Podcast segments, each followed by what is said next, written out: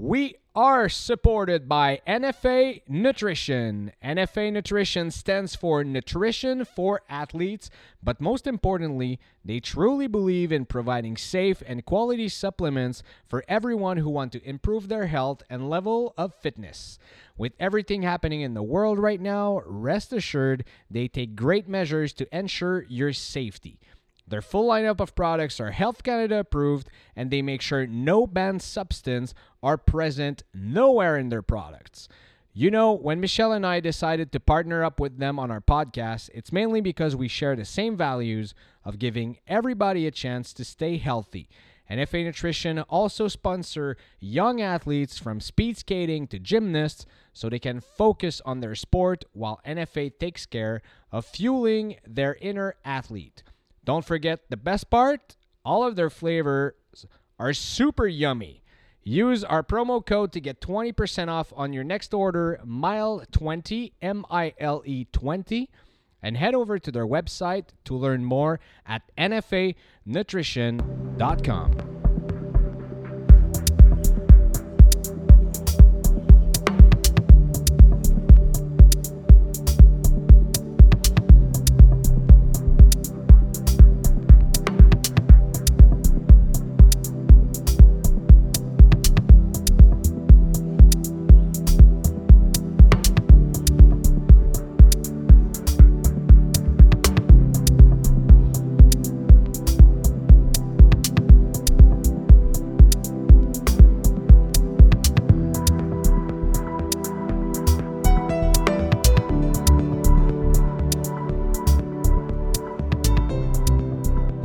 Michelle, Michelle, Michelle. How are you? I'm good. How are you? I'm good, thanks. Michelle, I see that you have a nice, uh, a nice, wow, a nice glass of wine in your left hand. Uh, yes, yes, I do. How did you know? Well, I just saw you take a sip. Uh huh. It is after five. It is after five, but it's also uh, the announcement of the CrossFit Open, the first workout tonight. So let me tell you, with your glass of wine in your left hand, how is your open prep going? Um, so funny story. I hadn't planned on signing up uh, for the Open. Um, I was looking forward to it, but I, I mean, I haven't done any CrossFit in like a almost a year. Um, so for mul- for very different reasons you know gym closures have caused a lot of stress and i kind of live far from my gym so i wasn't making my way up there. And signing up for an ironman i've kind of been focused cardioing cardioing doing lots of cardio and um you we laugh but biking like my quads are back to to the size of like when i was competing. Maybe not as big but pretty big but I didn't hear no one laughing, including me. so um, my open prep is limited to nothing, and I'm not gonna lie, I'm quite nervous about the DOMS. Um, that's going. I'm doing the body weight because at home I have nothing. I have no equipment. So same here. Yeah, so I'm gonna do the body weight. You're gonna do the body weight with me. I'm gonna do the body weight with you, and since we're both over 35 now, yeah. I'm gonna do the body weight masters edition at home, and I'm pretty excited. It's actually the first time I'm signing up since I stopped competing in 2016. Oh. Um, which gets me excited. I decided for multiple reasons not to compete. I still did every single workout. Yeah. Uh, of every year, uh, they hurt a lot and it was also a lot of fun uh, through the years. I have memory, I think, from each and every year, including also, I think, was it in 2018? I think so. It was the first ever workout that I did with actually Max and Fred, your boyfriend. We never ever, even though when we own Deca CrossFit together, we never had the chance to do an open workout together at the same time. Mm. So this is one of my when there's no pressure, it's more it's uh not more enjoyable, but it's like it's it's like we make I I find we make better use of our time when we're not um registered in the open for like competitive and performance reasons. I mean, I did all the open workouts too. Um, in fact, I don't have good memory though. So I went online to sign up today, and um, I saw that in 2020 I did I did the Open, and I don't remember. I don't remember You don't remember the Open in 2020? No, I don't remember doing it. I don't remember doing it, and and it's so weird because I, I feel like I would remember, but I have no recollection of doing the Open workouts. I don't know. I think the first workout was that infamous rower and wall ball workout, if I'm not mistaken. Was that it? I don't know. Anyway, and you, I, I just I just said that I had memory from every single open, but I think we we have this confusion because I think 2020 had no, not even 2020. 2020 is a year. because that 2020 2020 lasts at least 15 years in Yeah. our minds because of the pandemic. Yeah. It was right. No. We didn't have an open in 2020. That is why. did? Yeah. That is why. Yeah, okay. I signed up and I looked at my stats and it says 2020. I was like 1000 something in the world. And But wasn't that 2019? Because 2020, it's almost impossible. The gyms were closed, yeah, but it was the 2020 open. which was at yeah, but which was at uh fall 2019. Yeah. So yeah, it was a long time ago. Honestly, this pandemic is a year like 2020 is a year that our body's like forcefully forgetting. You know, like when when women give birth, they kind of forget about the pain and makes it easier to have a second one. And I think this is what's going on right now. Trying we're forgetting we're willing willfully forgetting 2020. yeah, it's crazy. And speaking of which, we're now March 11th, which is a Thursday, and in 2 days it's going to be the 1 year anniversary of this um confinement Mm, actually and Montreal, yeah. Yeah, the exact moment that I have to stand up in front of 400 athletes that Oh. came from all over the world at the Atlas Games to compete. And I told them, sorry guys, but this is not going to happen. So either enjoy Montreal while you still can or get back to to the airport and try to catch a flight while you still can Yeah. because Oh uh, this is this is a clock and, and it was one of the best weekends i've had in years actually with our very special guest today armin hammer his wife uh, brian friend was there and a lot of other people tommy marquez also that you know very well Yeah. It was So his a lot- birthday two days ago, I think. yeah happy birthday tommy Yeah. um so yeah we we had a great weekend i busted my ass off to show them around montreal and the best places we had the best brunches the best breweries and all that stuff and uh yeah right after that confinement and we know the rest is history Yep, the rest is definitely history, and can't wait to rewrite it. Fuck. Yeah. Love it. Uh, by the way, just before we go on with this interview with Armin, um, did you know a lot about Armin before we had him on the podcast? We we made this chat with him. I did not know a lot about Armin. You know, uh, so I'm very sensitive, and Armin is a personality that uh, came about within the CrossFit world, for me anyway, after major changes in the CrossFit Games season. To me, it's Armin is a personality that is of the new CrossFit competition. Like after 2016, or uh, no, I want to say 18, when uh, Greg Glassman kind of like, you know, just with with a wave of a hand, just kind of put all of our worlds upside down and decided to abolish regionals and all that stuff. Um, Armin is one of the first people that um, kind of popped up post uh, regionals era as um, someone to uh, refer to for information. And so for a long time, I just I didn't want to believe it. Like anything that came out of Armin's mouth, I was unsure of because before the resources for CrossFit information was CrossFit. It was the CrossFit Games website and stuff like that. So Armin's like I didn't know much about him, but there was this feeling of like oh, like um, kind of like uh, like on my part, it was complete uh, denial of change. So I was very excited to sit down and actually talk to Armin because I, I had heard so much about him. I listened to his videos. I've heard him speak, but I've never actually spoken with him.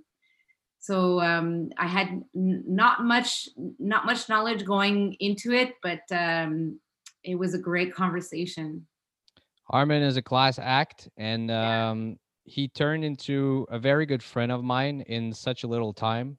I think that when we travel abroad and we make these events all together as being sanctionals or the games or whatever, uh, the friendships that we forge are uh, stronger, faster.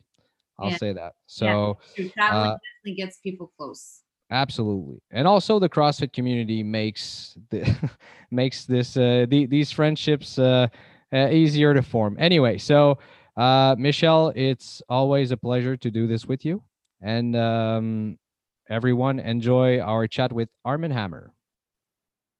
Okay. It's live.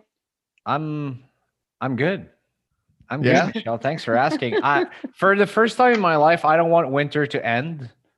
I we have such a great winter. I'm having fun and I'm kind of dreading spring, which is kind of an off season that you, you don't get winter temperatures and the winter fun and you don't get the summer fun as well. So spring sucks in Montreal, in my opinion. Uh, and last spring, I had kind of the chance to have Armin with us here in Montreal in one of the most Oh uh, heartbreaking turn of events that we could ever have, which was the cancellation of the Atlas Games 12 hours before go time. That was savage. That was like Oh, that was one of the hardest things that I've I've ever like witnessed somebody do. Watching Ale- uh, like Alexi like figure that out and like go through that entire process was uh pretty heartbreaking. Yeah. Yeah. Um, We had kind Yeah, of that war room where we were all together in there, and I saw Alexi that was trying to holding to hold everything in, not to break in tears. And I mean, me taking the mic and telling 300 athletes, "Sorry, guys, just try to go back home, try to take a flight because we're canceling this thing." It was, uh, oh, but it was still one of the best weekends I had. It was in, a uh, great weekend. It was cool. We had a we had a great time. Katie and I still talk about like you know going out to the circuit, going out to eat. Like it was it was a great time. mimicking uh, GSP's accent. I am not impressed by your performance. Michelle, just so you know, just so you know, Michelle, Armin is fascinated by GSP's accent. And oh my god, he has such a thick accent. oh my god. Not Like- all Quebecers are like that, okay? this is like when this is like when Camille started competing in CrossFit, and this is no offense to Camille, you know, but when Camille starts competing in CrossFit and everyone thinks that everybody from Montreal speaks like Camille.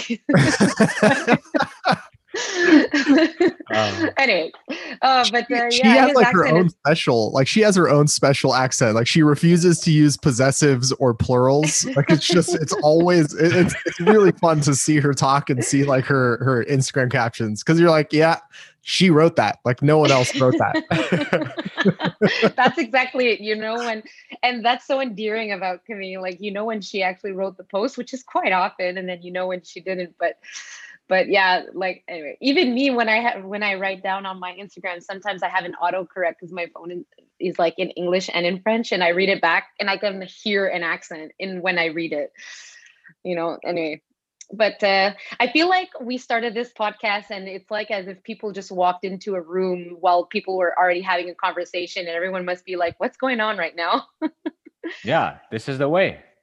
yeah That- that's how that's how we do it. Okay, so um, thank you all for joining us, uh, folks. We have one of my good friends and also Canadian Tuxedo Brothers, Armin Hammer, with us today. i wish i was wearing my jacket actually i i should be i should have been representing my my jean Ah. jacket parka That that was so fun. Uh, you know what, um, Michelle? The first time I met Armin and Katie, his wife, I walk into the hotel at Filthy 150 in Ireland. I walk into the hotel and I have my, you know, this kind of jean jacket on me. And Armin and Katie both have this guy, the, the same jean jacket. Never met them in my life. I knew who Armin was, obviously. And they both look at me and we started I don't know, just bonding over Canadian tuxedos, and they were like, you're just copying us, man. I'm like, aren't you from fucking Texas? I'm from Canada, dude. You're not. You're, you're not gonna bully me over Canadian tuxedos. Hold on a second. I believe that Texans have also a right to wear jean jackets. Like That the is true. difference is the difference is the weather. Like Texans jean jacket jackets and and boots and a hat and Canadians jeans jean jacket and like a plaid undershirt. Like They the have the same right to do person. so. They absolutely Yeah. have the right, but uh, it's still called a Canadian tuxedo. I'm not going to take credit for that because that that was 100% Katie's thing. Like Katie, uh, so Katie uh lived like she grew up in nor in northern Washington state, like eastern northern Washington state, just a, just like an hour or two away from the border uh, uh to BC basically. So she Basically Seattle. Uh no no no like on the other side of Washington state. So she was on like the desert side of Washington state. Um and so like for example, she's only a couple hour drive from Kelowna, which Okay. is Oh, really strange nice. that like she actually knows where that is and like no one else in the world knows where Kelowna is because like everybody should know where Kelowna is. It's Yeah. one of the most beautiful places. it's like yeah it's, it's like heaven on earth it's like one of the most beautiful places anyway it's like she she like she knows the canadian national anthem by heart like she grew up like going across the border for like swim meets and stuff so when she knew that oh. we were going to montreal she was like we have to get like we have to get matching jean jacket parkas there's a hundred percent like there's zero percent chance that you're going to stop me from doing this for us and, and like we do obnoxious things like that like match like we wear the same shoes or we wear the same clothes so that was oh, definitely a, a pleasant surprise to see Greg wearing the same exact jacket we were all wearing. And but sincerely, he was doing it sincerely. But yeah, Yeah. exactly. He was doing it. He was doing it because it was just what he had in his closet. He was like, "Yeah, it's going to be cold, so I'm I'm going to grab this jacket."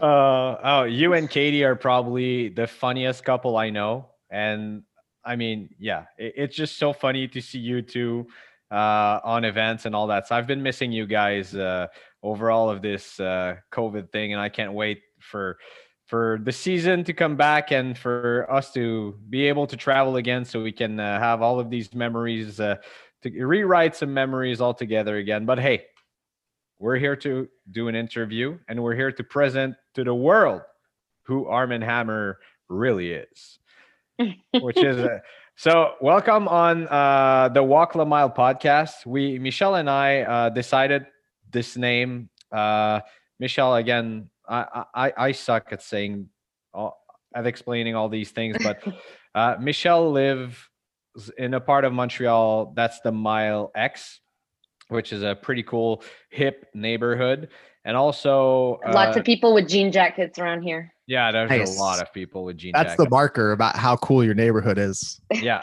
exactly.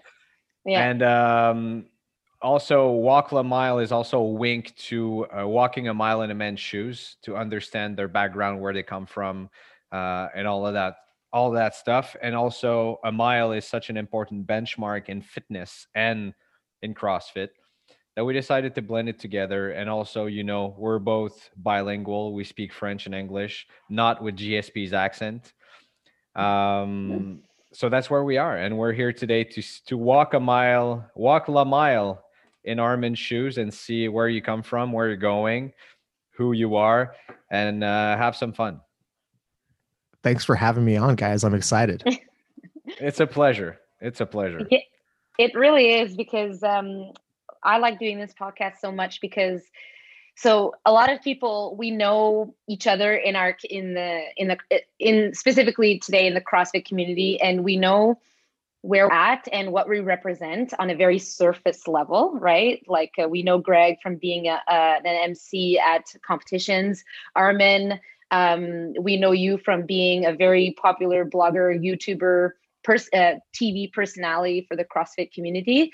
Um, people know me for being an athlete, but not a lot of people understand um, what we did to get where we are and and how very different those paths can look from what we think they might look. So we really like that because I mean, I come from an art background and now I'm a CrossFit coach.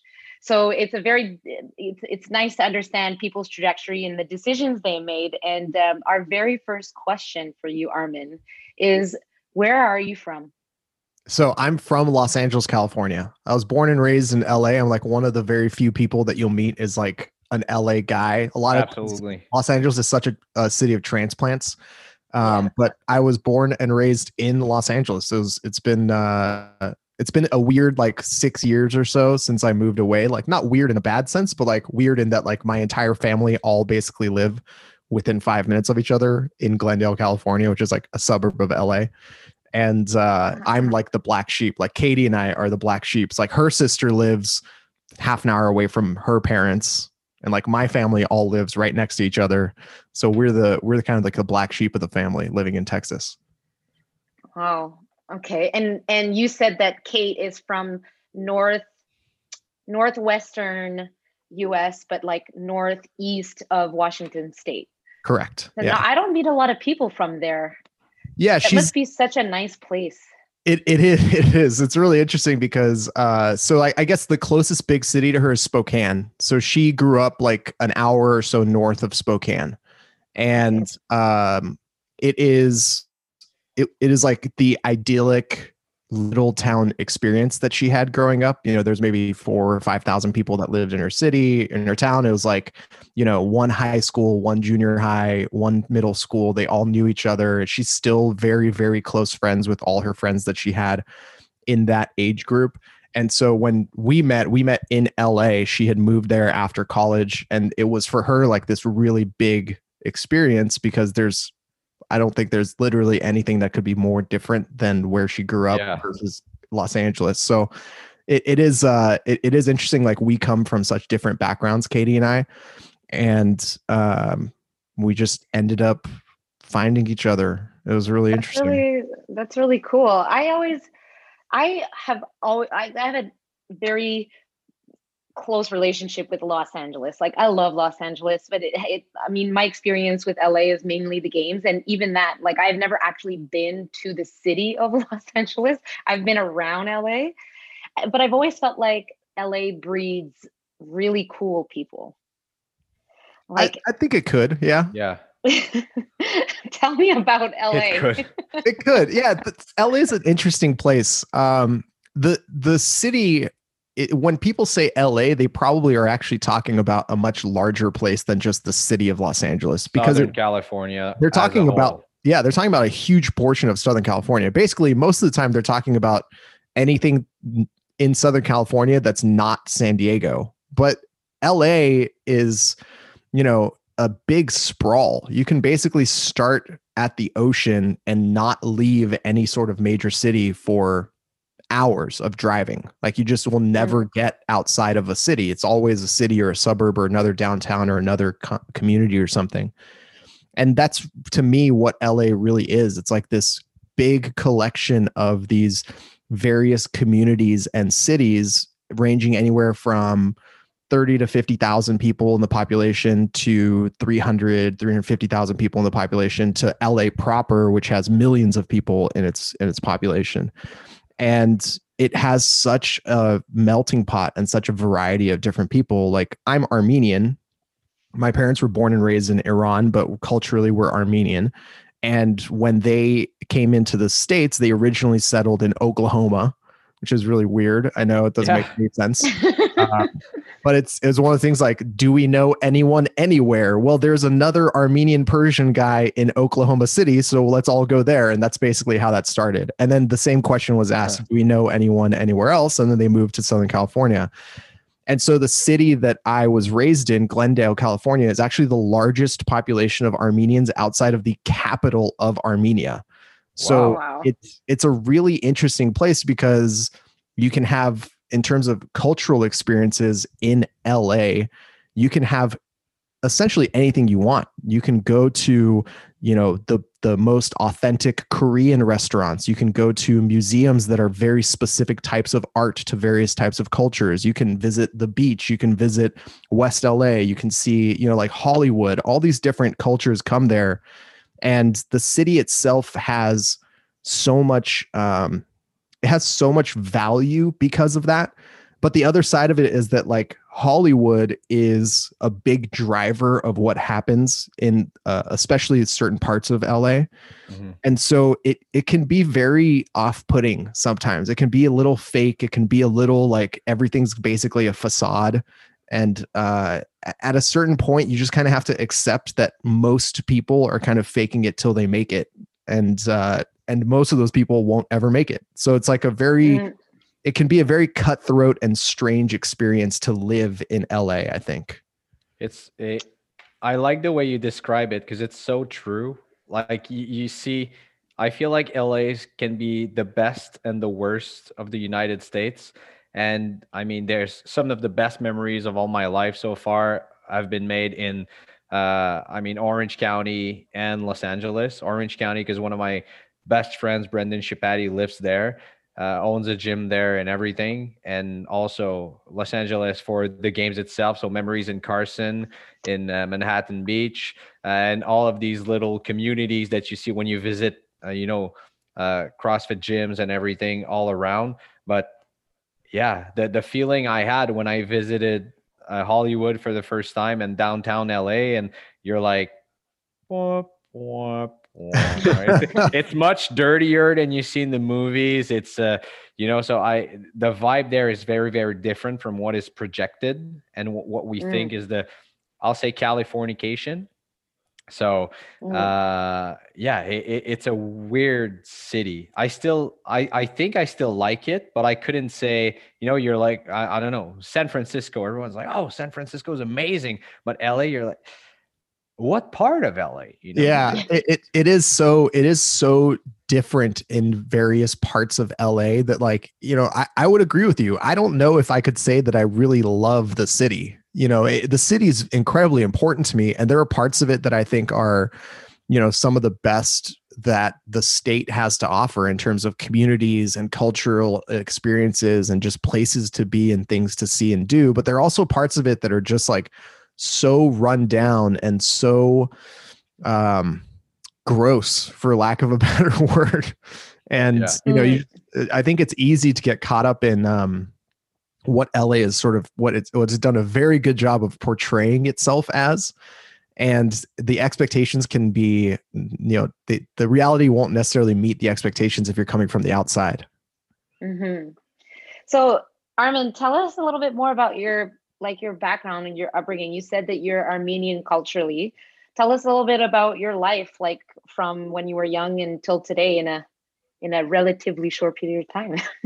yeah uh I'll, I'll give you i'll give you the the best cliff notes version that i can for sure. Um you know so i am i'm one of three brothers. Uh my two brothers who are older than me are both a, a, a bit older than me. I won't say like significantly because it's not like a 20 year difference but my oldest brother is eight years older than me and we have a brother between us who's six years older than me. So they kind of grew up together and i was like the add-on. And you know my my mm-hmm. parents are very adamant that i was not an accident that they knew exactly what they were doing that they were they, they planned to have me they were kind of gonna going for their third and that that was it is what it is. Hoping for a girl i think to be honest with you but they got a boy. And the yeah the, the childhood i had was was really nice. I mean i i grew up in glendale california which is one of the biggest suburbs um it's the biggest suburb of los angeles. It's one of the biggest suburbs in the state if not the nation. Um and i grew up in uh you know middle class i would say. Like my dad was an entrepreneur is an entrepreneur. My mom was a stay-at-home mom. Like i got a chance to to sort of grow up with my two older brothers both like ignoring me and picking on me and helping me. Like it was a very interesting dynamic that we had. So by the time i entered you know middle school or high school like they had already graduated college. Like they were well into their collegiate oh my god. uh, careers or like post college they're like starting to do their work right and it was really interesting to have that experience because i remember like as a high school student going and partying with my middle brother who was like in college and getting to meet like his he was the ra of his dorm. So i was like meeting all the other like dorm people, but to me, as like a 14 year old walking in with like 20 year olds, I was like, this is really weird, but let's party, I guess. Let's do this. It's great. And so, like, you know, I, I I got introduced to a lot of really interesting things because of that. You know, like I It's, this this story sounds like a movie. like it sounds like a movie scene. it it Sorry, I mean, going. to be to be to be like you know maybe maybe a little too honest like some of my favorite some of my favorite drinks through college weren't necessarily things that I like really loved. It was just kind of like, oh, like the first few times I partied with my brother and his friends as like a teenager and he was in college with like his buddies, like we did nothing but basically drink tequila and Guinness. So it's like I did nothing. Like if I was if I was drinking in college, I was drinking tequila or Guinness. It was like, well, this is what people do. This is this is it, right? Uh so it was it was a really it was a really interesting way to get like introduced to that environment, but at the same time like you know, I got introduced to like their interests as well. Cause like I was a kid and I looked up to my older brothers. So like the music that they listened to, the hobbies that they developed, I also got into those things. So in a weird way, like I was raised almost like by my parents and my brothers in like very interesting uh, reflections of all of their personalities. And obviously that makes me the best in my family, no doubt about it. Uh, and it was it was really cool you know i i we all went to the same high school so we all we all graduated from the same high school went to the same high school at various times so you know going into high school and it's like oh you're you're z's younger brother or you're narg you're like you're little z you're little narg whatever and so you know that was really interesting to be sort of like known by so much of those teachers and the staff and um, you know graduating high school i ended up going to a few different universities like i was I was that kid who uh, who did like really well in school without necessarily trying particularly hard. And the other side of that is I was also that kid who got admitted to his first choice university and then had that admittance like rescinded because of like a, a, a grade problem, like a failed class in my senior year.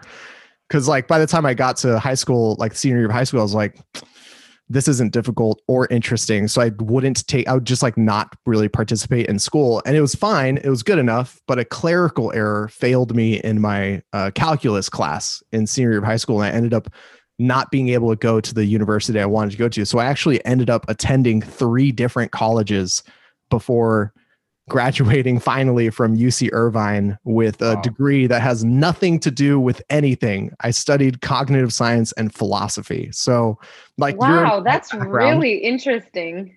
I was I was poised like you know the the point at which I started my affiliate with my brother. So we had again my older brother comes into this, right? My oldest brother Z had started doing CrossFit and introduced it to me while I was in college. I was 19.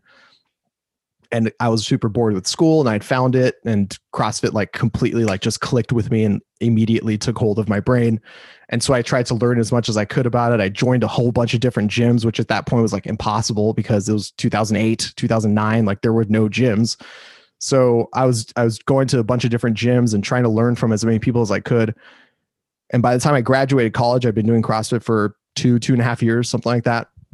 And I was on my way to go to grad school. So I was I was planning on being a teacher uh, in philosophy. So I was planning on getting my doctorate and then joining the staff at some university to be a philosophy teacher because you know to like a, a to the young Armin who has like you know angst or whatever it was just so cool to be a guy who would think all the time just like not do anything but think it was like yeah man I'm gonna work out and I'm gonna think about things and like that was so interesting to me and like oh my god. it hasn't really changed I mean let's be honest No.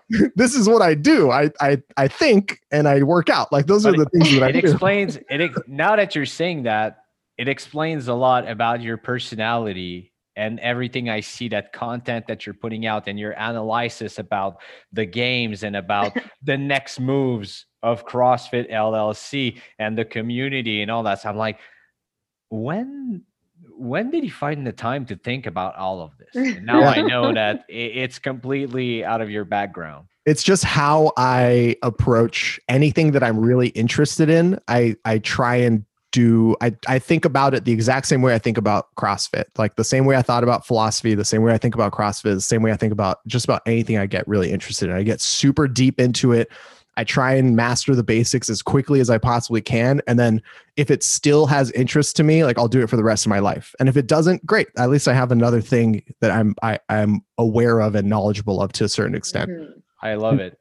Yeah. I, and so I love I love the color that you're bringing to the community uh, with, with your you know philosophical um, analysis and all that stuff. And it, it's funny to see that backgrounds are moving into CrossFit with the two more most important medias, uh, if I may, you and I'll say Morning Chalk Up. That comes from a, a very you know when you know Justin's background uh, of politics and, and you read their newsletter every day you see that it's you know very methodical very professional written and all that stuff. So um it, it- it's very interesting that both worlds are clashing and making um, a, a big portion of what covers crossfit as media Yeah, uh, I I agree. I love Justin. I love what he's doing at the morning chalk up, and it's like very Yeah. very different from what I do. So like Of a lot course. of times people are like, "Are you guys competitors?" I'm like, "No, man. Like he stays at my house when he when he's in Austin. Like we hang out all the time. We're talking like basically every day. Like we're not competitors. Like we're doing different things. But either way, franco yeah, exactly. LoFranco, J Lo. You can call him J Lo. j-lo or fratello uh so yeah i i was planning on going to grad school. Like i had gotten all my papers written. I had gotten my applications uh, uh completed. I had taken my gres i had taken all my testing. And uh my brother my oldest brother who had introduced me to crossfit was like kind of tired of his job at the time. He was like this just isn't it. It was like a it was more of like a corporate job. Um and he was like i want to start a gym. I was like forget all that stuff. Let's go work out. Like, let's go start a gym.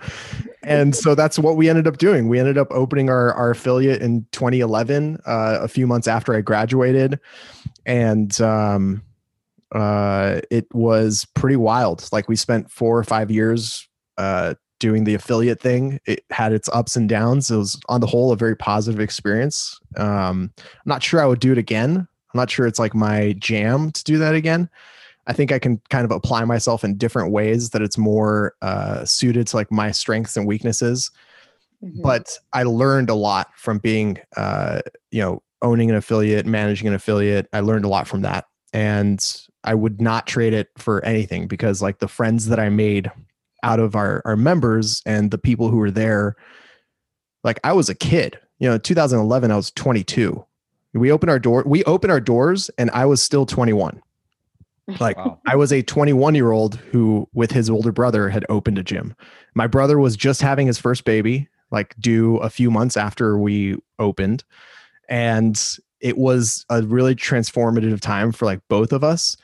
But I remember thinking, like, I've got this. Like, I can 100% handle this, which is like both ego and maybe like some earned confidence, but like not a lot of Mhm. earned confidence. And the fact that a lot of those members you know they watched me grow up. They helped me grow up you know? I- they they took they took a chance on a kid like literally a child to teach them all these things. And i think i i think i delivered. Like i'd like to say that i i'm i'm pretty happy about how i delivered that that process to people but um it must have been so weird for somebody who's like an established professional in their 30s to walk into a gym and like some snot-nosed 21 year old is like yeah, man, you're doing your push-ups wrong your entire life. You gotta learn this this push-up thing, full range of motion, dummy. And it was like, uh, what? Yeah, so it's, crazy. oh my god. it was really. Did you know rep people? oh yeah, That's yeah, really obnoxious. yeah. That's I like was, old school. yeah, yeah. Remember when coaching involved no repping people? I was That's like, a no rep. that that did. To be fair, that did go away very quickly because it was not a good idea. It was not a good idea. But uh, yeah, it was it was awesome. Owning an affiliate was super great, and along that, like during that time, is when I started really like making content in the space. I started a blog. I started a podcast. That led me to Austin, Texas. Like I got in 2015, I got a job out here working for a company called FloSports. I ran their website FloElite, which was streaming um, like broadcasting events as well as doing long form and journalistic coverage of the space, but not just CrossFit. They did weightlifting and strongman and powerlifting, all this different stuff. And that's what brought me to Austin. And then a few years later, they downsized the company a bunch, and I was part of that downsizing. And I've been in Austin uh, since then, and doing my own thing on the YouTube. It's been it's been wild. I mean, like that's that's probably as condensed of a trip from from then till now as I could give. I think, right? I think you really uh, interesting. Yeah, I, I think you answered probably four or five questions that we had for you in that whole span of your your. What would uh, you change? Was one of the questions. um, what is it like living? Uh, Mi- Michelle, I'll go ahead. Sorry. no, no, no. Go for it. What is it like living in Austin, Texas? Because I mean, internationally, I don't think Texas itself has a very good reputation, and I I, I don't like saying that because I I know a lot of people from Texas, which are all awesome, but I think Austin is very different from all the rest of the state. Just like probably Portland is very different from all of Oregon State. Um, what is it like Austin's living there? a great city. Austin's a great city. It's I like agree. Montreal, but in Texas. Yeah, I agree. I actually agree with that. I agree with Michelle on that one. It, uh, Austin is a wonderful place to live. Um, it is probably different. Like, you know, it's, it's hard for me to say because I don't know exactly what people think of when they think of Texas, but my assumption of what people think of when they think of Texas is cowboys, guns, yeehaws all over the place Accent. uh an accent yeah texan accent like people wearing boots with spurs not just boots but like boots with spurs. Uh and and it is some of that. It is some of that for sure but austin is very different from the rest of texas texas is a strange state to begin with you know one of the first things one of the first things my old boss told me when he like recruited me and brought me to austin was like listen man anybody anybody can be an american but you got to be born a Texan. And I was like, what? like, like I, I, I, and he, and he sort of like repeated it a bunch of times over the course of like the years that I worked with him. And I was like, wow, like this is not, this is like an ethos. Like it, it is, it is a mindset. Like being a Texan is, is an incredibly important thing to Texans. And the more I've learned about it, the more I get it because Texas is a really nice place. Like it, it is a pretty nice place. Austin itself is very different from the rest of Texas. It's very different, especially from Houston and Dallas. Um, Houston is uh, way more industrial, I think, is a good way of describing it. It's right on the coast. It has a lot to do with the um, the energy uh, industry, uh, the the gas and oil industry. Yep. Um, it's huge. It's one of the biggest populations in in the country.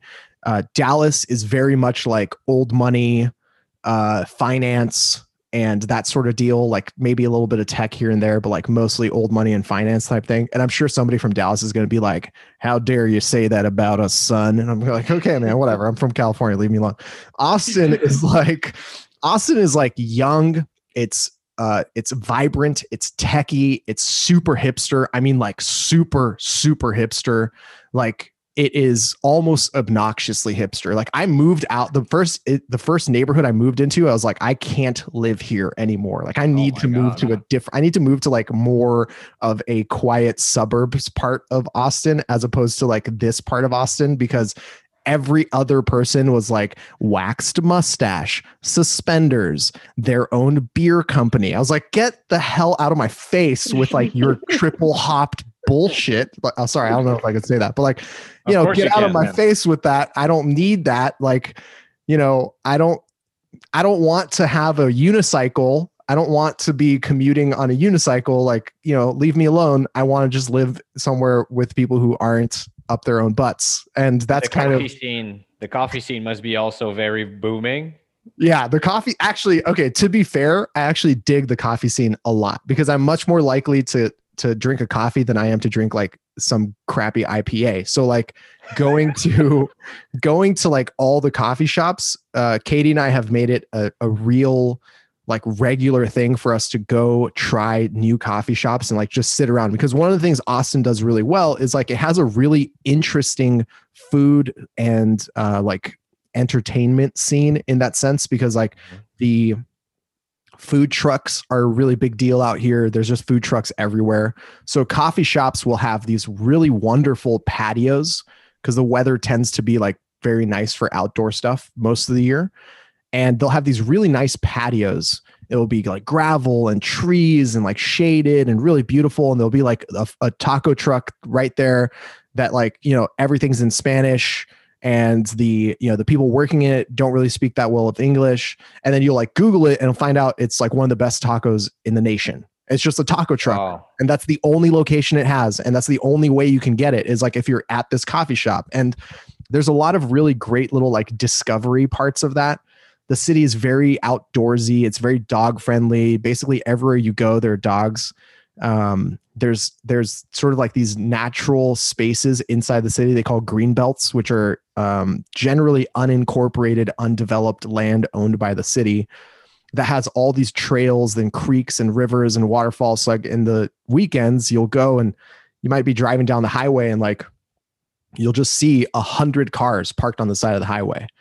And it makes no sense because the highway is basically like a road and there's no there's like nothing around you. There's just trees but there's like a little tiny trailhead that goes there and there's like a wading pool with like a rope swing into it that goes over a little waterfall like Wow. maybe 200 yards into the the green belt and that's just where you get in it's like it says no parking there's 100 cars parked and people just go and spend their weekends exploring those spaces so like austin's really interesting in that sense and it also has the cultural aspect of it's a college town so ut is like the heart of austin and it's a very uh, tech savvy city. You know like uber was started here for example and south I by didn't know that. southwest. Yeah so uber was originally actually started if i remember correctly uh, at south by southwest. They just put it together in like two weekends to try and get people like uh, some sort of easy way of transporting around South by Southwest because it's like this giant conference that takes place all over the city, and you're going from like one hotel to another conference center to another hotel room to another convention center, and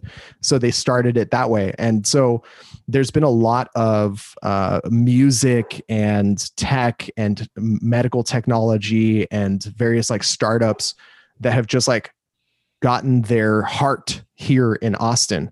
And that's not even to talk about the music scene, which is, you know, what Austin was known for before all the tech Mhm. came in. So it's it really is a vibrant and young um, and explosive place. Like in the past couple months, like everyone has moved here. Everyone has moved here. Elon Musk is moving to Texas. Like Apple is having having like giant places built in te- in Austin. Amazon is having these giant headquarters built out here. Uh, like you name it, and all the companies are moving from the Bay Area in California. Like they're moving from Silicon Valley to Austin, and it's like, all right, wait, wait until you go through one of the summers before you make a hard decision here. But I It's think- funny. Usually, it's the opposite over here. Wait till you get through one of the winters until you decide to actually settle down. yeah, I can imagine. I mean, you know, Greg was saying we were there in spring last year, and I was like, I was freezing. It was so cold. I yeah, was, that, I- that's what sucks about spring. It's uh, it's so humid. Like you can't, you basically can't do anything. You can't go ski. You can't go snowboard. There's nothing. Plus, it was super rainy all weekend. It was, uh, I mean, weather. Mm. Can I say weatherly speaking? It was a shit show, Mm. but it was so fun at the same time. It- It sounds like Austin is. It's. It sounds like Austin suits your personality in the sense that you like to think, Yeah. and Austin has a lot to think about. You know, there's a lot going on. Um, I want to know, amidst all this, like you're talking about your your background and how you navigated through things, and you've done a lot of things. Um, tell me, as a philosopher, someone who likes to think, we would expect someone to be more methodical and more um, thoughtful in their decisions. How do how do you navigate these changes in these decisions, or does it just kind of like you just go with the flow? That's part of your personality. So th- I think that's a really good question. That's probably the worst version of like my philosophical like over analytical mind is that i very much can get lost in the weeds in decision makings um and in, interestingly enough the smaller the decision is the more time i waste trying to make it. You know I, I, I can't even tell you the, t- the like the thoughts that go through my head when i'm confronted by a menu that i'm not familiar with. Like i see a menu and i'm like okay do i want to have a vegetarian meal or do I want to have a protein? If I want to have an animal protein, is it going to be a, a, meat based protein or is it going to be a fish based protein or maybe a fowl based protein? And then I think about how all those different things like taste and feel to me. And then I, I look at like the different flavors. I'm like, that's not exactly the vibe. That, so it's like, it's a very like overthinking thing. And it's like, excuse me, sir, what do you want on your salad? Like very simple questions that I should be able to answer really easily. But, you know, on the other side of things, one of the most valuable things that I've gotten from Katie is that Katie's very spontaneous. Like she almost almost She is. almost to the point where it makes me upset does not plan things. And when she does make these big decisions like I'm going on a trip. Okay, where are you staying? I don't know. I'll figure it out when I get there. Okay, what are you gonna do? I don't know. I'll figure it out when I figure out where I'm staying. Okay, what? How do you? What money are you? How are you gonna exchange money? She's like, I don't know. I, I have my wallet with me. Like, what's the worst that can happen? And it's like, it. It. She's like traveled the world like that, and that that would be so much stress and anxiety for me. Like, I have to have a bare minimum of at least an understanding of how and why we ended up at the decision we ended up at. Like, why are we at this hotel? why are we doing this thing?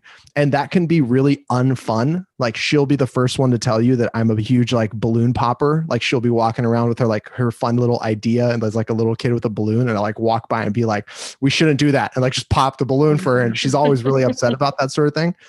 But i don't know why. I don't get it. So i i i try to be especially recently, especially with how crazy the last year has been and what is for sure going to happen over the next year with all these different changes in in our lives is I've actually tried to do the opposite, which is for really big life-changing decisions, I try and make it on a on a whim decision. I try and just kind of like empty my head of that sort of analytical side of things given at least it's not like do i want to jump out of an airplane without a parachute or do i want to go get lunch? Like yeah those are life changing decisions. I'm not going to make one i'm not going to make that on like a whim you know what i mean? There's obviously a right answer there.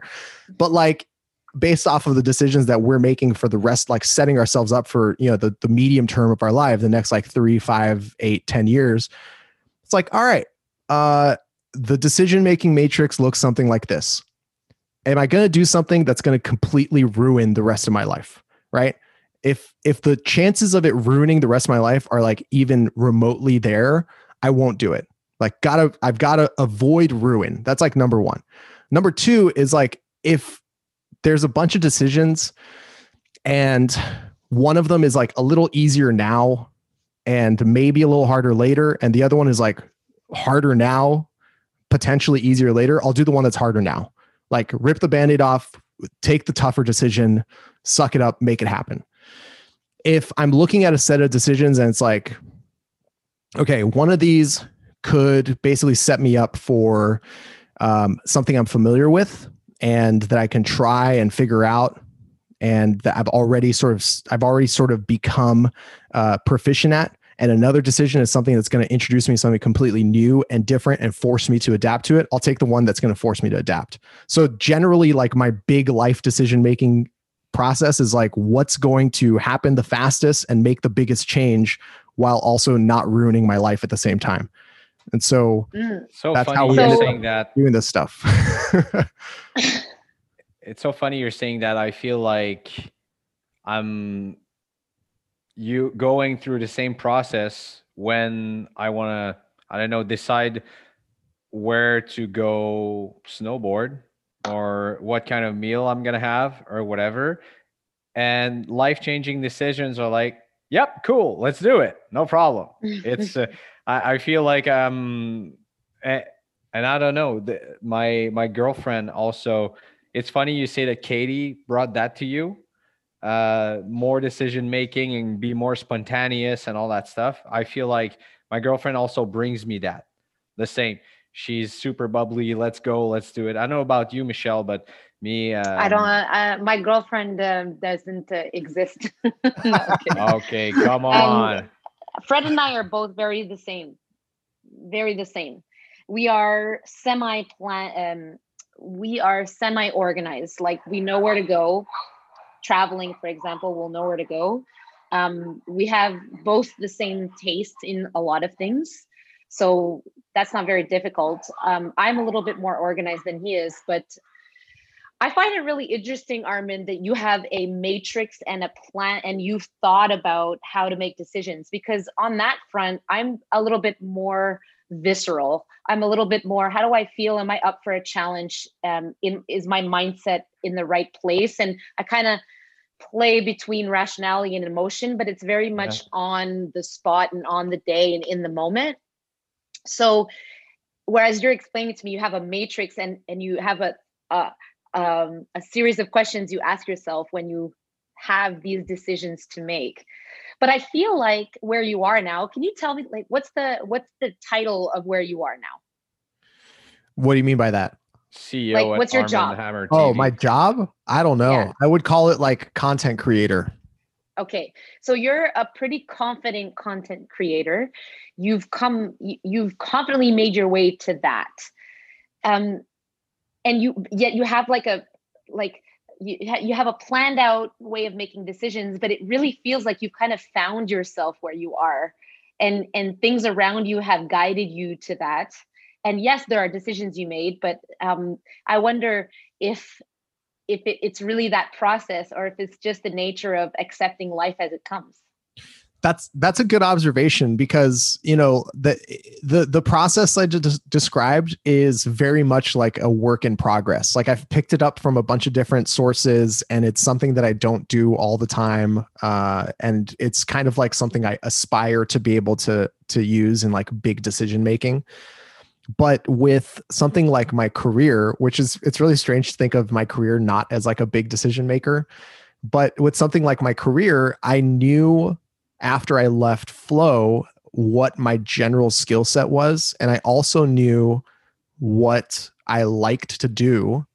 And I also knew what people would enjoy or need to see. And so those things just lined up. And it was Yeah. it wasn't necessarily easy, but it was something that I was very uniquely suited to be able to do. And because of that, it's been something that I have like I, I mean, I'm not going to say like I've really excelled at it because it it it hasn't been like a home run. It's been it's been rough. It's been difficult. It's had its moments. There's a lot of expenses involved in what I do, but it is something that I have done well and something that I'm proud of what I've been able to put out and what I've created and like where I've ended up. I guess. It's Do so you- it's amazing because it looks so easy what you do and I'm really curious about what those difficulties are. And and enlighten us because because we have this really bad idea of content creators being just naturally good at that and it being so easy it just clicks. And I tried to create content and I suck at it. And it's just tell me what the difficulties are and tell me ab- about your work because I'm really interested. That's Well, my- very that's very cool for a podcast, Michelle. Good job. I I'm like, how do these content creators do this? I mean, you're doing it right now. You're doing a great job. This is this is fantastic. You know, like the, Michelle I'm has a very you- but, but you know, I've been I, I've known Michelle for 10 years now, and for everything she does, she says the same thing. It's like, oh no, no, I, I don't think I'm very good at creating content. I don't think I'm very good at coaching athletes. I don't think I'm very good at programming. I never said I wasn't good at coaching athletes.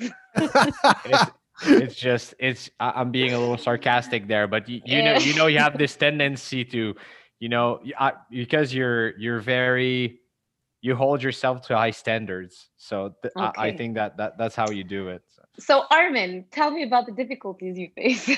well, okay, so you can look at it in terms of like internal and external challenges, right? Uh, and I don't know which one's easier, but uh, I would say like the internal challenges are probably less real. and I, that's a really weird way of saying it, but I think I know what you mean. it's They'll- it's one of the things like created in your head. Exactly. You're creating that in your head. So whenever anybody tells me about, oh, I have this idea for a video or I have this idea for a YouTube channel, I 100% of the time, regardless of what I think of the idea, encourage them to pull it off. Just try to make it, see what happens because there is a lot of like creativity that goes into making content, but there's also a lot of technical skill. And when you first start out, your technical skill, if you haven't had any real training, is going to be garbage. It's going to suck. And that's going to slow down the process and muck it up a lot. So you're not going to have this idea of it being a very fluid, flowing, creative process. And that's going to take a little bit of time to overcome the lack of technical skills. But the creative side of things, the taste, the idea that I think this belongs, people would want this, that's something that you can develop as well but it it feels fluid right from the get like you you think an idea and you're like wow that just came out of nowhere. And that that'll happen a lot of times. And other times it's like okay what am i going to talk about? What's going to happen here? And so because there's that difference between like the technical skill and the creative side of things and they improve at different rates it's really challenging for those things to match up as well as an audience matches with it so those things don't happen all at the same time. And so when someone tells me, hey, I have this idea for a video or I have this idea for a channel or I have this idea for a podcast, 100% of the time it's start it. Don't overthink it. Don't overdo it. Basically, come up with a name that you're confident with and then just start putting things out there. Yep. Because the number one thing that you have to do in order to get better at it is to create. At the very end of the day, while those different skills are going to improve at different rates, the only way they improve is if you keep doing it and at a certain point um I actually heard this thing from Ira Glass, who's uh, who's like a podcaster. I think his his big podcast was uh, This American Life, I believe. But he has this thing he calls the gap, and I, I send this like all my friends who have started doing things or work in creative professions and are running into this gap. I send them this this clip, and he's basically describing this this period of time where you are you have good taste and your taste is good enough for you to know excuse me your taste is good enough for you to know that what you're making isn't good. But what you're making that isn't good can get better. It just takes time. But once you hit that mm-hmm. gap once you hit that point in time at which your taste tells you hey man you're not making good stuff you have to be able to push through that until your skill set and your ability to make stuff matches your taste matches your creativity and Mhm. that is that's a really important concept that i think a lot of people struggle with. Um, and that's all internal. That's the crazy part is like you wake up and you have those thoughts. You go to bed and you have those thoughts. You're creating and you have those thoughts and you have to be able to push all of that aside. You know like i've created um i've on average i mean i, I don't have the exact number here um, but like on average if i had to guess i would say i upload something like five videos a week. And that has been the case for three years it's just Wow. been like constantly putting out content constantly talking about something constantly putting something out there and part of that is that i think quantity is rewarded in the market that i'm in but the other part of it is that it's the only way to improve and build confidence that's earned Absolutely. Mhm. You need on-air time. You need you need to face the camera. You need to get better. Yeah. It's just like well, it's just like anything. Is starting a company, being an entrepreneur, is uh is having the guts to make the first move and to start doing something and actually accept that you're gonna suck at it. That you're gonna. I mean, if I look at my coffee company, uh, the first bags we put out, my business partner was like, "Let's wait until we have perfect branding," and I was like, "Nope, we're gonna sell bags right now, my man. Let's do Yeah. it." They're they were absolutely terrible. Not the coffee, not but the, the, coffee bags, right the branding exactly and Exactly. and people are still with us after five years now and we accepted to and i mean yeah when you when you dive yourself into what you want to do then i mean you create i'm sure you look at the first content you created and you're like oh geez i don't want to 100%. i don't Yeah. want to hear myself and and now you're you know you're a established professional it it is it, it certainly is a process and there's there's a lot of it i still i still struggle with that. I mean I, I i won't lie about that. It's not like an every day i wake up and i know exactly what i'm going to talk about and how i'm going to talk about it and what it's going to look like and i'm very pleased with all of my content. That's absolutely not true. I mean there's a lot of uh there's a lot that isn't meeting up to those standards. Think of it like golf or like a snatch right? It's like you you nail it. Maybe like you really nail it, like fuck, like perfect, like five, maybe 10% of the time. And you're like, that's it. I'm chasing that feeling every single time. 80% yeah. of the time, you're like, passable. All right. Like maybe on the low end, not so passable. Maybe on the high end, pretty good. Happy about that. 10% of the time, it's like, I'm the worst. Why did I ever pick up a barbell? Why did I ever pick up a golf club? This is not obviously not for me. And that is that's common with any sort of endeavor that requires like a com- complex execution of a lot of moving parts. And content creation is really no different from a snatch in that sense. It's that you're going Very to true. you're going to have to chase you're going to have to find what it feels like to succeed and then recreate that as many times as you can as over a long period of time. And that's just the internal side of things right? The external side of things is like i have basically been persona non grata at crossfit my entire time doing any sort of content creation in the space, except for the two years that regionals was gone. Like those two years, it really was like a year and a half. Like that year and a half was the only time I was ever like inside and spoken to like I was a part of the community, including since then like going back to this like uh, semifinals and like the world uh the, the continentals and stuff and before that I mean, before that, it was like basically I was blacklisted. So I was dealing with not being like welcome in the community and uh, not necessarily in the community, professionally at CrossFit HQ. Let's put it that way, because the community was nothing but kind to me. Um, and now I'm kind of somewhere in the middle. So like there's there's definitely a lot of those external hurdles to deal with to figure out exactly, you know, where do I stand? What is my role? What am I trying to do? And I think part of that early process of being very prolific in my on my channel was trying to figure out exactly what role I was going to play in the community. I think I've done uh, I did a really good job early on of clarifying that both for myself and for other people. I have that whole spiel at the end of my episodes. There's a whole lot of things going on in CrossFit. It's easy to miss some of the most interesting, exciting stories. That's what I'm here. That's that's like what I'm here for. You know, I'll see you next time. Basically, like very, very clearly explaining like I'm going to I'm here to simplify complex topics for you so that you're at least up to date with what's important and why it's important. It's as easy as that. Like if I'm moving the conversation forward, if I'm adding to you talking to your buddy in class, like next time you're warming up and you both like reach into the chalk bucket at the same time, you're like, hey, did you know like X, Y, and Z is happening and this is why it's happening? I don't even care if you talk about me being the source of that information, but adding to the conversation like brings all the levels up for everybody. And so I realized that relatively early on in my content creation on YouTube. And I've tried to meet that every step of the way. Like if my content does not meet that, I don't make it. If I'm not, if I'm doing like clickbaity garbage, it's never gonna, it's never gonna be published. Like I'm not gonna do clickbaity garbage because I'm serving a purpose and my content needs to meet that purpose. And do you feel like, do you feel like you had some external slash internal uh issues, challenges that came with the type of content that you wanted to do. Like Michelle, you you, you said that you think you didn't do good at creating content, but you're there, you're hosting a podcast, which you're very good at doing.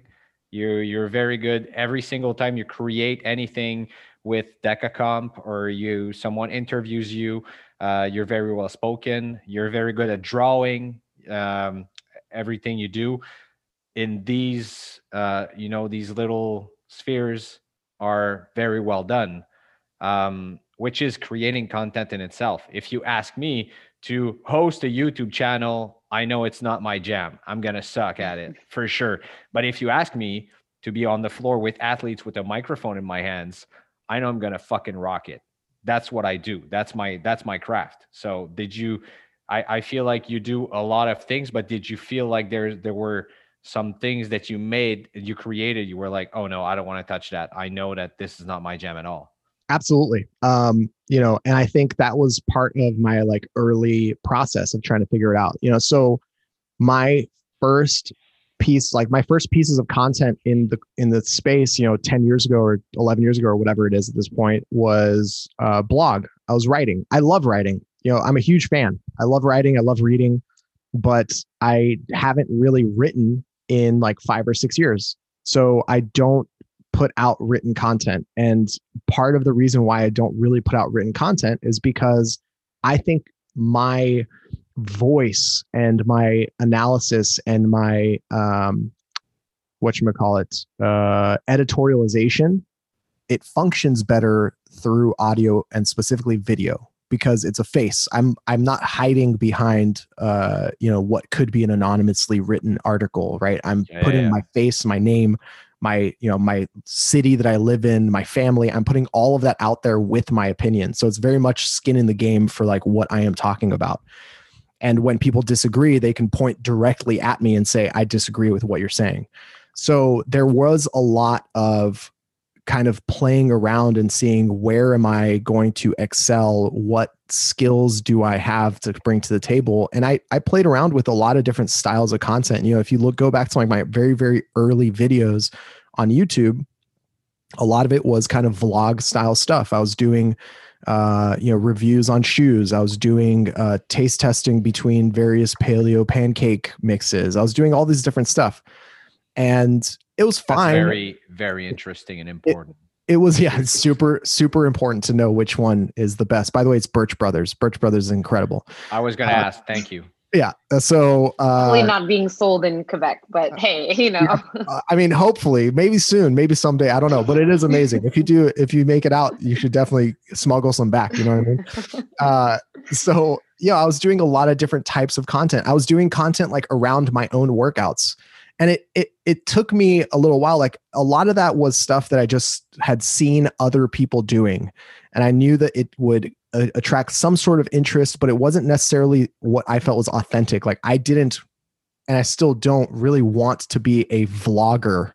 You know i, I don't i don't really want to i don't want to make content about my life for other people because then i feel like i'm living my life for other people the kind of content that I ended up sort of moving into and and really resonates with the type of person I am is like this editorialization and simplification of news. It's here's what's happening and why it's important and what it has like what the other historical factors of it have been and where it might go and and it and that to me is very much adding to the ecosystem of the community. It's a really important job and it's something that I can separate from like my wife, my future child, my dogs, my community. I can be a member at a gym and I don't have to lug my camera around with me everywhere and open those doors. And I can just talk and give my opinion and my analysis and earn it, it takes a little bit of time to like earn people's trust. But after you get it right a few times, I think people started realizing that I wasn't just some guy with a microphone and a camera like on the internet talking like i was actually having these conversations with people involved in the highest levels of decision making processes and i wasn't wrong about the analyses that i was making. And i think it took me a little while to like get there to earn it and to find that voice. And i i do a lot of research on where content creation is going as an industry. And i absolutely challenge myself on a regular basis to try and make new things and almost none of it is ever seen. Like i make content that never gets published because part of it is like trying out to see okay is this interesting? Is this valuable? Where can this be applied? What does this mean? And so there are things that i have like basically on the back burner in my mind that i'm working on that could really change the way like various types of content are consumed and various relationships between content creators and their communities are like grown and envisioned um, or just improvements on existing things. But like I- don't necessarily have the time or the effort or the the incentives to be able to pull those things off at, at really well like really large scales. So like I think about them, I, I file them away, I try and apply them as much as I can into what I'm doing, whether it's like the stuff on my YouTube channel or like, you know, new different products and stuff that I'm trying to figure out. And if it fits better for somebody else, I give it to somebody else. Like I try and provide that information to somebody to be like, hey, you can do this. Like this very specifically fits for you in your role in the community and how you can improve it. This is how you should approach this. And sometimes they take it and sometimes they don't, which is totally fine. But you know, it's just part of the process of knowing my work and my industry, you know? And it's I really like what you said about when you started con- creating content, um, you just kind of did what other people did and that's a big part of learning in the art in the arts um, every great painter um, started by copying classical uh, chefs you know like uh, uh, that's how pablo picasso started he was he copied you know great arts and then he became pablo picasso because you know he just weeded out what he didn't feel was important and he made his own way and most artists and actually most people in any form of uh, leadership in the, of their own profession have to do that. You ha- you can't you can't just kind of like creativity and new stuff doesn't just pop out of nowhere. It the best way to get new ideas is to explore existing ideas and you try and fill out whatever gap you feel is necessary to fill out. Uh, so I really like what you said there. I think it that's a very important point for anyone who is looking to to start something, whatever it is, not be scared of what people consider copying but really what it is if you have the intention of creating your own you're just trying to understand what you like and what you don't like you know? Absolutely. So i have one more question for you. Um, i think this is going to be the last question. To be fair i could talk for uh, hours like we're going to do a second part of this interview. That's, that's but, for sure. so knowing so understanding all of this um, where are you going now? Like you said that last year has been really crazy and this coming year is going to be very crazy. You have personal things going on. You have professional things going on. Covid is going on. Um, like all kinds of things. So where are you going with with the baggage that you have now? Where are you going to set it? That's a that's a I like that question a lot. Um, and to kind of tie it back to what you were mentioning earlier, this idea of like copying other creators or whatever that ends up looking like you can use that in any environment right? There's two things that come to mind. One is the idea that like it's not about reinventing the wheel it's about using the wheel to go to your own place right? So yeah, and making it better yeah. and making it better. You're, you're not going to reinvent it you're just going to it's a tool. You're going to use it and you're going to appreciate it and it's going to take you somewhere new and the other side of that is you know the saying uh, no man steps in the river the same river twice because it's not the same river and it's not the same man. And the the lesson to take from that is this idea that context is incredibly important. The person you were a year ago is not the person you are now and the person you are now is not who you're going to be a year from now.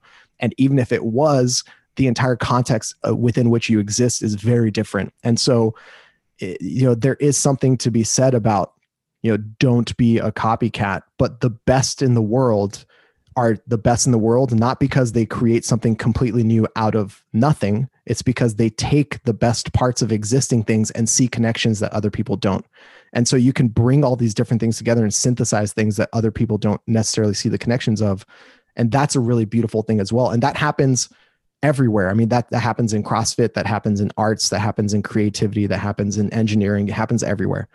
And the idea of like how am i going to take those like overarching philosophical ideas and then the insanity that has been like the last year and then the the craziness that's going to be this coming year and turn it into something new and different for myself is like i spend a lot of time shocking thinking about what mm-hmm.